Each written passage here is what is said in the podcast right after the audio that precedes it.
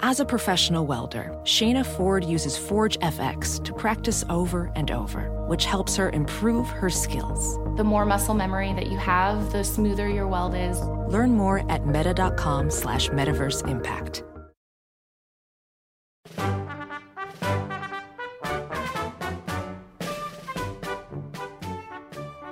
When the Second World War came to an end on the 2nd of September 1945, a small band of Japanese soldiers were hiding out in the tropical rainforests of Lubang, an island in the Philippines.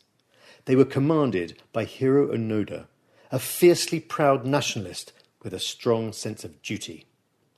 The area of forest in which he and his men were hiding was so remote that news of the armistice never reached them. All they knew was that they were under orders to fight to the bitter end.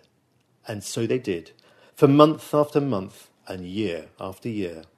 Indeed, Hiroo Onoda himself was to continue fighting his lonely guerrilla war until 1974, fully 29 years after the conflict had come to an end. His story is one of courage, farce, and loyalty gone mad. Hiroo Onoda had enlisted in the Imperial Japanese Army at the age of 20 and received training in guerrilla warfare.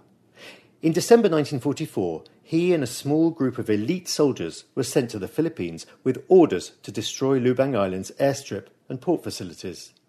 When the Americans captured the island, most of his fellow soldiers were taken prisoner, but Onoda and a few others escaped into the interior. In October 1945, the men stumbled across a leaflet that informed them that the Japanese had surrendered in mid August. Onoda didn't believe it. He was convinced it was Allied propaganda. Four long years passed before one of Onoda's comrades gave himself up to the Filipino army. He was allowed to return to Japan, where he informed the authorities that three of his comrades still believed the war to be ongoing. The Japanese dropped family photographs and letters into the forest on Lubang Island, hoping that Onoda and his men would surrender. Onoda found the parcels, but was convinced it was all part of an elaborate trick. Years rolled into decades, and the men began to feel the effects of age. One of Onoda's comrades was killed by local Filipinos in 1954. Another lived for a further 18 years before being shot in October 1972. Onoda was now alone, the last Japanese soldier still fighting the Second World War, a conflict that had ended 27 years earlier. By now, his struggle had become a lonely one, yet he resolutely refused to lay down his arms. He was still conducting guerrilla raids in the spring of 1974 when a travelling Japanese student tracked him down. Onoda refused to believe the war was over and said he'd only surrender if he received specific orders from his superior officer. The Japanese government eventually intervened.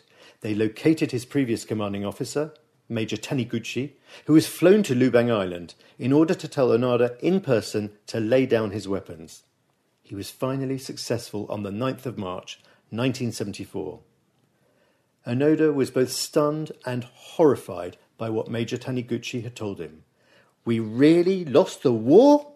Were his first words. How could the Japanese army have been so sloppy? When he returned to Japan, he found his homeland a shadow of the noble imperial country he'd served for so many years. He felt sure that if more soldiers had been prepared to fight to the bitter end, just like him, then Japan might have won the war.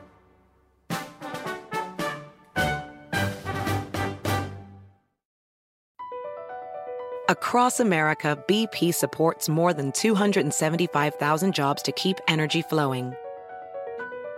Jobs like building grid scale solar energy in Ohio and producing gas with fewer operational emissions in Texas. It's and, not or. See what doing both means for energy nationwide at bp.com slash investing in America.